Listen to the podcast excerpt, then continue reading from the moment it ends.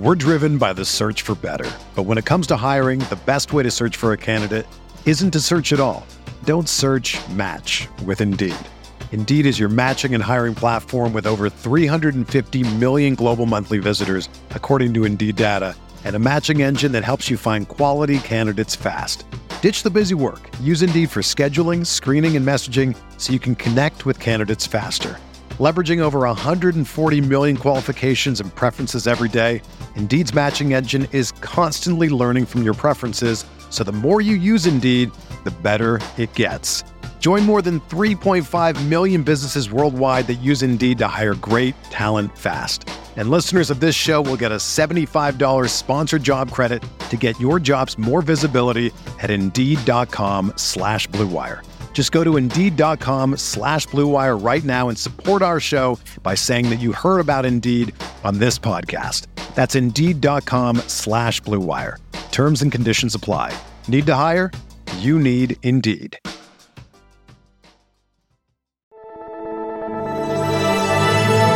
Blue Wire.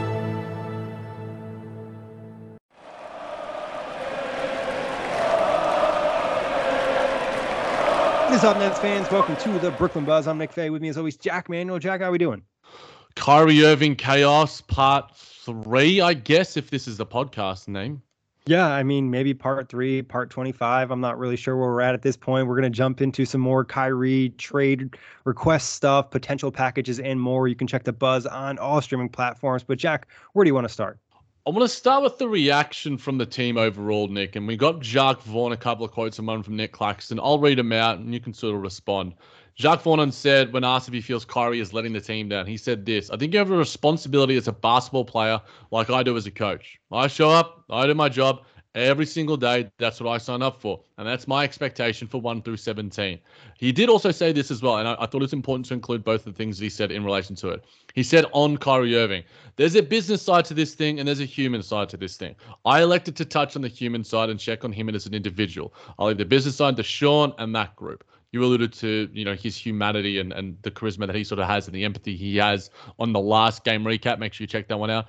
And then Nic Claxton, Nick. Nic Claxton said that he had no idea. Uh, he, he in, relation to this is from Michael Scotto. Nic Claxton said he wouldn't try to talk Kyrie Irving out of his trade request. He was then asked if there was a window for Irving to return to the Brooklyn Nets. He said, "I have no idea. I just work here at the end of the day." I think he also said that he found out. um, he found out while he was having a nap, similar with with KD, with some of his stuff as well, with Steve Nash. So those little things, Nick. Well, what do you take away from uh, the quotes?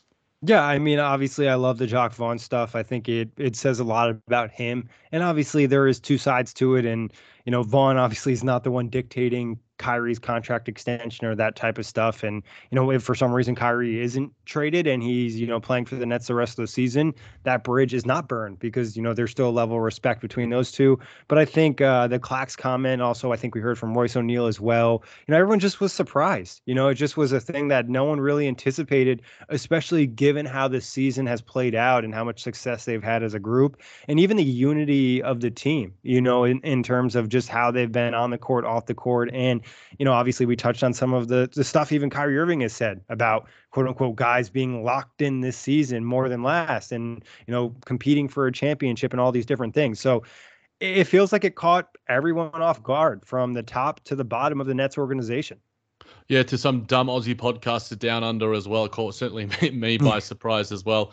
And while my partner thinks it's yesterday's news, it is frustrating that we have to keep doing these recaps. It's news that we need to keep uh, talking about because we got something from Woj as well, Nick, in terms of he sort of said that the LA Clippers are a, a part of now the, the pursuit of Kyrie Irving. Take that from what you will. Is that Woj leaking it from Steve Ballmer or is that Woj leaking it from Sean Marks? But I think the key takeaway from it, Nick, because we've discussed all the teams already, make sure you listen to that one, guys. Can listen to these two sort of together as a, a, part one and part two. The quote that I'll take from this article the Nets are proceeding in talks throughout the league as though they're determined to find a deal for Irving ahead of Thursday's NBA trade deadline at 3 p.m., sources said. Brooklyn has been working to find deals that can keep them in contention with the relatively imminent return of all NBA star Kevin Durant, who's been out since mid January with an MCL sprain. That to me is is Sean Marks speaking through Woj at least somewhat, and it looks like maybe tomorrow or maybe the next day or over the next couple of days, we might be doing some sort of emergency pod about a Kyrie Irving trade. You know, my sort of steadfastness playing chicken seems less and less likely. Yeah, I think um, this is Sean Marks applying pressure to some of the potential Kyrie Irving suitors. You know, I mentioned to you off wax that, you know, this could be them putting pressure on the Lakers. The Lakers do not want to see Kyrie Irving go to the Clippers. Obviously, playing the same town, and Kyrie could put push the Clippers to a championship, or he could potentially push the Lakers to a championship. And I think Marks wants to get this done because not only do they want to showcase to Kevin Durant, like, hey, these are the pieces we have moving forward, and maybe we can compete for a championship, but they also want to leave room to make another move. You know, if they similar to last year with the James Harden, Ben Simmons stuff, you and I talked about like, oh, maybe they can move one of these picks right away and get Jerami Grant. Well, there really wasn't enough time for the Nets to actually probably put together an array of moves where if they get this deal done, let's say tomorrow or Monday, now there's a day or two to add potentially another role player or move some of the picks you acquired or move some of these other parts around to build your roster and potentially kind of change the identity of your team and giving yourself an opportunity to compete for a championship. I, I, don't see there's a scenario where the Nets can be favorites or anything like that. But if they can stay around this potential realm of contention, that's enough, I think, because all it takes is one or two injuries from knock on wood, I don't want anyone to get hurt, but from the Celtics or the Bucks, and next thing you know, the Nets are in the Eastern Conference Finals and one series with Kevin Durant.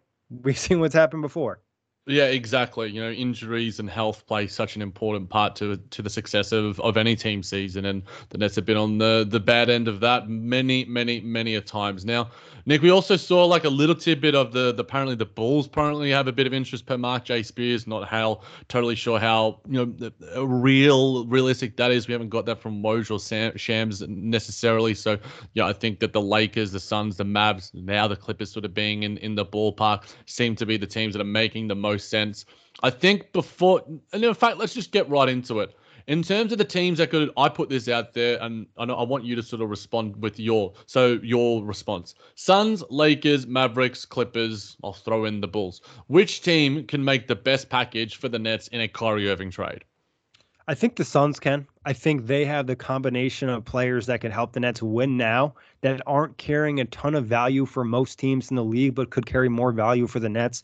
I'm looking at Chris Paul, you know, Jay Crowder, and they still could offer a pick with not feeling terrible about it because they have all their picks moving forward because holding out for Kevin Durant this past summer. So I think the Suns have the best combination of assets where the Nets could acquire potentially players for them and maybe land a pick that they could use to send to Toronto for maybe an OG or Gary Trent or something along those lines. So I would put the Suns number one. What about you, Jack? I'd probably put the Suns number one as well. Uh, if we're looking at like the best player in it is Chris Paul, that yep. probably Maybe you can make an argument for Zach LaVine. I think those two are on a similar sort of realm, fringe all star esque. You know, probably not at their best. You know, at, at, this stage of their careers for differing circumstances. So, and there might be three team sort of scenarios. I think that the whole package is going to matter as well, Nick. I think. Yep maybe not necessarily the picks because of the opportunity to win a championship this year, but the high level of role players that could be available. You know, you Cam Johnson, Mikal Bridges. You know, if you're getting the Raptors involved, you know Dorian Finney-Smith, all, all these sort of guys are going to matter as well. And I sort of alluded to when we saw packages like of the of the Nets getting OG Anunoby, Mikal Bridges, like those two players together are probably better than Kyrie Irving by himself. You know, and, and again, that might be a little bit rich to say, but in saying that, I think the whole package will matter, and the whole package will allow the Nets to hopefully make them a better team. I think do you think that the Nets could end up being a better team out of this Kyrie Irving trade request, Nick, or is it going to be the sort of James Harden scenario where where we're drinking the Kool Aid about well Ben fits better alongside KD and Kyrie, and that was literally me like about 12 months ago, guys. Um, but in, in saying that, could the Nets be better without Kyrie Irving and with the package of Chris Paul and some decent role players? Yeah, I think to defend you real quick, the Ben Simmons that we saw and his best in Philadelphia probably could, you know, fit really well with this team, but that guy doesn't seem to be anywhere to be found. But I think the Nets could be a more well-rounded team, a, a more balanced team, but they're not going to have the same talent level because Kyrie Irving's value is probably never going to be, you know, balanced out in a trade. You know, you never get back the same return regardless. And when Kyrie's at his best, he is probably a top 15 player, especially the way he played over the course of the last couple weeks. Obviously, very inconsistent has not been ideal in the postseason for the Nets. Nick, you know, can I also just to interrupt Yeah. you because in terms of the the inconsistency, this stat reflects that, and I got this from Nets Reddit. It shocked me. Kyrie's never played 12 games in a row in a Brooklyn Nets uniform. I don't know if you saw that or if that's been around Twitter as well, but that is insane. And uh, the, for the person that did that research, I'm sorry I can't share out the user, but like he played the postseason where I think the Nets played like nine games or, or, or stuff like that, but not to play 12 games in a row. Like KD's done that, I think, pretty much every year as a Brooklyn Net. It just shows you, you know, the inconsistency that Kyrie Irving has had as a Brooklyn Net and, you know, in, in the rest of his career. Yeah, no, that that's a huge stat to be honest. That's a that's a really strange stat to to be fair. Like to not play 12 straight games for a team when you're a superstar player is just kind of strange, but I think that is just a good summary of Kyrie in a uniform. You know, he just has not been available for numerous reasons. So, you know, they say the the best players are the ones that are available. Um, and, and if you're not around and these other guys that could potentially trade for, you know, are able to stay consistent and perform probably at a lesser level, but do it, you know, every game or most games, then you feel pretty good about that. So I think the Nets won't be a more talented team, but there's a way to balance out. And I think that there would probably have to be some level of identity change moving forward with, you know, this team. Yeah, there needs to be a greater strength in depth. Hopefully, you know, you giving up Kyrie Irving. Hopefully, you're getting a decent enough point guard as well as one or two role players. So you're extending the depth of your rotation or the strength of your rotation. So you're going nine deep now rather than you know eight quality players, which we've sort of talked about, and we've talked about at length about you know the guys that are going to matter on the Brooklyn Nets are the guys that are going to be able to play in the postseason. Can Seth do that? Can Joe do that? Can Patty do that? You know all these sort of guys that we've alluded to. But if the Nets can get guys in return in in some form of package, you know. Bridges, Crowder, you know, is Crowder in that? Is Crowder's probably more of a question mark. He hasn't played in in, in freaking Yeah. ages. But uh, I guess in, in saying Well, that, just Nick, before you move to the next one, Jack, I think another thing to, to touch on there too is you you you're obviously downgrading at the point guard position, but are you able to upgrade in other slots? You know, maybe your second best player is now, you know, you know, Chris Paul or something like that, but you upgrade a position, you know, four and five, where it used to be Royce O'Neale and I don't even know who we'd probably put there uh, at this point in time. And now maybe that's two quality role players that are more consistent than, you know, Joe Harris and Seth Curry or have more two way ability. And sometimes that can make all the difference, especially in the postseason and just having guys that aren't going to get hunted as much. Yeah, no doubt, no doubt. It, it, it really does matter. Like your your two way, and we spoke about it quite a bit on the on the Washington Wizards recap. Just guys that can just play basketball that aren't going to Yep. be, you know, aren't two aren't liabilities in, in one form or another. Now, We're driven by the search for better. But when it comes to hiring, the best way to search for a candidate isn't to search at all. Don't search match with Indeed. Indeed is your matching and hiring platform with over 350 million global monthly visitors, according to Indeed data, and a matching engine that helps you find quality candidates fast. Ditch the busy work. Use Indeed for scheduling, screening, and messaging so you can connect with candidates faster. Leveraging over 140 million qualifications and preferences every day, Indeed's matching engine is constantly learning from your preferences, so the more you use Indeed, the better it gets. Join more than 3.5 million businesses worldwide that use Indeed to hire great talent fast. And listeners of this show will get a $75 sponsored job credit to get your jobs more visibility at Indeed.com slash Blue Wire. Just go to Indeed.com slash Blue Wire right now and support our show by saying that you heard about Indeed on this podcast. That's Indeed.com slash Blue Wire. Terms and conditions apply. Need to hire? You need Indeed. We'll get to before we wanted to do just a quick hit on this one because by the time this is out, maybe the Kyrie Irving trade is done. But we went to a couple of trade packages and proposals, Nick. You've done plenty of them behind the scenes. I won't bring all of them to the forefront. We've seen a lot on Nets Twitter. You've been doing your work. Bill Simmons did his work. Now tell me why the Nets aren't going to get Mike Conley and Jarred Vanderbilt, as Bill Simmons said. No, that that was just absolutely idiotic from a guy that gets paid to talk about basketball. A But- lot of money too. A lot of freaking money, man. And, and we're just down here, you know, doing our thing for Blue Wire. But in saying that, what trade packages appeal to you the most? We sort of said, you know, Chris Paul, Zach LaVine, these sort of players, and you know, three team sort of packages.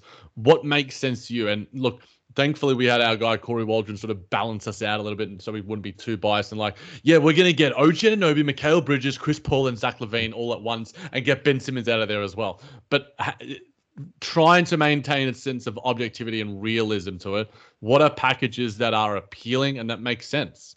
Yeah, I think the biggest question mark right now is trying to figure out what the value is of Kyrie Irving and how many teams realistically are trying to compete for him. And if it's becoming a situation where they're trying to prevent someone else from getting them, can you apply pressure like Sean Marks is trying to do through Woj right now to maybe get that extra pick or swap or whatever it might be to kind of push you to that next level? You know, I think the most realistic packages that are probably on the table is going to be the Lakers two first round picks you know, one probably unprotected, one probably lightly protected, and Russell Westbrook going to another team. Is that enough for you to find some level of or combination of players to come back to the Nets to be competitive, you know, including maybe the Nets pick. You know, obviously the one that we've seen thrown out there has been Kyrie and Joe Harris or Seth Curry to the Lakers for the two first round picks. Russell Westbrook going to the Raptors with those picks, the Nets also sending picks to the Raptors, and the Nets coming out with Gary Trent and OG Anunoby. You know, that would be a, a very good trade. Is that something that the Raptors would do? I'm not really sure. Obviously, Masai is someone that's extremely difficult to deal with. The asking price for Trent has been one pick, and the asking price for OG has been three first round picks. Do I think that the Nets could get that done? Maybe, but at the same time, it feels like they'd be kind of annoying about taking on Russell Westbrook. So that's that would be kind of an ideal trade. What do you think of that one, Jack? I, think it would be an ideal trade as well, Nick. But it, the, the thing that I'm just sort of processing is because this has been so rapid in, and so surprising and, and out of nowhere, those three teams deals are always so much more complicated. Like it, it harks back to like the James Harden, and people were bringing up three team scenarios, but it ended up being just James Harden for Ben Simmons, Seth Curry, and, and, and that was sort of it. That's why for me, I'm not leaning towards this is what I want, but I'm leaning towards a simplicity of Chris Paul Crowder, a first round pick or something being more likely. And, yep. and I, I don't think that that is the best deal in the world. I think it's good enough. Does it give Sean Marks, you know, enough leverage to sort of move that first rounder for something else? Naz Reid, whoever else, Alex Caruso, or, or, other sort of players. I think you're really good when it comes to this trade stuff, which is why I like to hear your thoughts on because you had a lot of really great proposals from people in your mentions as well when you threw out what's the best package that could come in return. The one you alluded to was in there. The one that I alluded to was also in there. How do you feel about that one? And and maybe if it's more likely to be a simple trade or a more complex three, four team deal. Yeah, I think if the Lakers are involved, it almost has to be a three-team trade. I don't see any scenario where Russell Westbrook is playing in a Brooklyn Nets uniform or they're buying him out, especially with a report of the Nets wanting to be competitive and make these moves quick. But like you said, the Suns move is probably the simplest move. You know, it's like you said, Chris Paul, Jay Crowder, first round pick for Kyrie Irving. You know, maybe you try to squeeze Cam Johnson in there. I did some work where I put Royce O'Neale in that trade and trying to maybe get an extra swap out of the Suns, not even a full first round pick. Maybe you're getting some extra second round picks. I think you're doing everything you can to gain even the smallest asset or player to help your team. And like you said, you make that trade, and then hopefully you can bounce back and make another trade with that pick. Or you feel more comfortable moving two picks and keeping one. You know, I think Gary Trent has been a guy that's been very attainable for the Nets because the asking price is a contract match and a first round pick you know the Raptors have made it very apparent they're not going to bring him back. So I think if you were able to turn Kyrie Irving to Chris Paul, Gary Trent, and Jay Crowder, it's not the best situation, but there's definitely way worse. No, and, and I think that what we sort of heard from Woj as we discussed, so the Nets are prioritizing trying to win. And you know, does that come straight from Sean Marks having known he's had a conversation with Kevin Durant? You know, and Kevin Durant, we heard that from Woj again, was surprised about the. So I think again, it's it's about going, you know, what's going to appease Kevin Durant what's going to give him the best chance of winning a championship. And I think that a deal that gets talent and depth and you know, probably doesn't prioritize picks unless they're going to be moved in in in some form or fashion to get a Gary Trent Jr. to get you know these sort of guys that strengthen the rotation and sort of you know really get the moves going because as you alluded to, if the Nets could have got Jerami Grant last year, then who knows what, where where the Nets could be right now.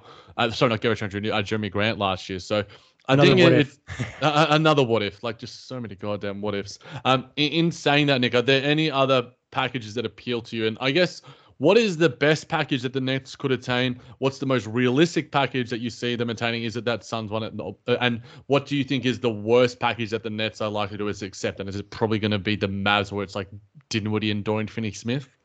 Yeah, I think they might even actually have. Yeah, the the one that's been rumored for the Mavs is kind of confusing. You know, there's been different versions of it. Some have had Dorian Finney-Smith, Spencer Dinwiddie, and Christian Wood, which is like three good role players, none being great. Um, some have had just Dinwiddie and uh, Dory Finney-Smith in a first round pick. You know, could that be something that interests the Nets? Obviously, Spencer, a big point guard, inconsistent production wise. Dory Finney Smith is someone that Kevin Durant has praised in the past and said that's somebody that, you know, every NBA player would like to play with because of how hard he plays. So that's a bonus right there. At the end of the day, I think it's like you, all these trades can provide you some level of role player, but you need to probably use that pick and try to spice it up. And like I said, Gary Trent could be a guy. Ideally, it would be OG. Can you figure out a way to bring OG to Brooklyn? Obviously, Toronto has had him on the market. He wants the bigger role. This be a great opportunity for him to pick up more of a scoring load, even if they pick up Chris Paul or anybody else. But like I said, dealing with Masai can be tough. And as you mentioned, you know, draft picks don't really matter right now. You know, you're trying to just get as much as you can in this window. And that means sending the Philly first, Nets 2029 unprotected, and a first you acquire from one of these other teams. You try to get that done. And I think that's that's really where I'm at. And I think that could be more of the game breaker. It's like, what are they going to do potentially with an asset they acquire from these trades? Because nothing in these trades is sexy or beautiful. Like it's nothing's going to be like, wow, this is so good. Chris Paul's a, a, good player and could help keep Kevin Durant happy, but he has a million injuries. He also is in on the decline as well. So it's not like he's you know the prettiest player to get back. You know, you Corey and I talked about uh, Zach LaVine. You know, we mentioned him in the last pod as well. Could that be something that happens straight up with Chicago, or could that be part of a three-team trade with the Lakers? You know, there's just a lot of different avenues, and it's just trying to I, I really think try to find a way to get a first round pick. For me, that's just like seems to be something that's important. And if that means giving up Seth Curry, Royce O'Neale, or Joe Harris, you might have to do it just so you can make a bigger splash.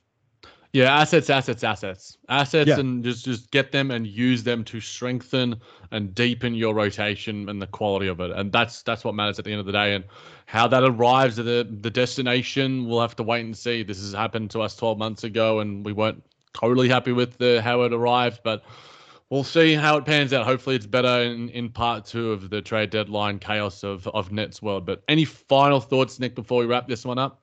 I'll just give out my probably favorite mock trade that I created today. Um, I posted one. I adjusted it slightly. Uh, to the Suns, you have Kyrie Irving and Royce O'Neale. To the Nets, you have Chris Paul, OG, and to the Raptors, you have Jay Crowder. Uh, the Nets 29, 20, uh, 2029 first round pick the Suns 2025 first round pick, and the Sixers 2027 first round pick. So the Raptors are getting three first round picks, Jay Crowder's salary, and the Nets are receiving Chris Paul and OG in this situation. The Suns are getting Kyrie Irving and Royce O'Neale, and Royce O'Neale filling in kind of that Jay Crowder role for them. Obviously, Kyrie is giving them a real shot to win the West this year. It's just, is that enough for the Raptors to be happy? Do you have to maybe find another move in there to kind of spice that up? But this would probably be my ideal scenario is getting back, you know, Chris Paul and OG, you know, fills in the point guard role and adds an elite wing to this team in terms of defense and role player production. Yeah, I think that would make the Nets a, a, a, really credible, you know, that you'd give them a decent grade in, in that sort of return in, in the trade sort of summation. And look, OG Anunoby, we've been such big fans of him. We've chatted about him in, in the trade deadline pods, you know, before all this chaos happened and how much we love him. He's been my number one target. And if the Nets were to acquire him, you know, they have a guy that could be their 2A, 2B, 2C, sort of just in that sort of realm of, of play. He's really talented, incredible defensive player. But we can dream. Hopefully, some dreams, some similar to dreams do come true because because Nets fans have had plenty of nightmares, Nick. Yeah, I think uh, the problem really right here that comes back to bite the Nets is you know all those picks being sent off for James Harden. It feels like every mock trade I'm trying to put together is one pick short, and that's really what the struggle is right now. But Jack, always a pleasure. I'm sure we're going to be doing another one of these, if not for actual trade, more trade rumors. But big thanks everybody for listening. Check the buzz on all streaming platforms. Everyone is talking about magnesium. It's all you hear about. But why? What do we know about magnesium? Well, magnesium is the number one mineral that 75% of Americans are deficient in. If you are a woman over 35, magnesium will help you rediscover balance, energy, and vitality. Magnesium supports more than 300 enzymatic reactions in your body, including those involved in hormonal balance. From functional medicine doctors to mental well being and female hormone experts, we all know that magnesium is the one mineral to improve all aspects of well being and health. But which one? Magnesium Breakthrough from Bioptimizers. the trusted choice recommended by leading experts with seven best absorbed forms of magnesium to ensure your body receives the support it needs for overall well-being. Go to bioptimizers.com slash balance today and use code BALANCE10 for 10% off. Support your journey to wellness at B-I-O-P-T-I-M-I-Z-E-R-S dot com forward slash balance. Magnesium Breakthrough from Bioptimizers, your foundation to optimal health and vitality.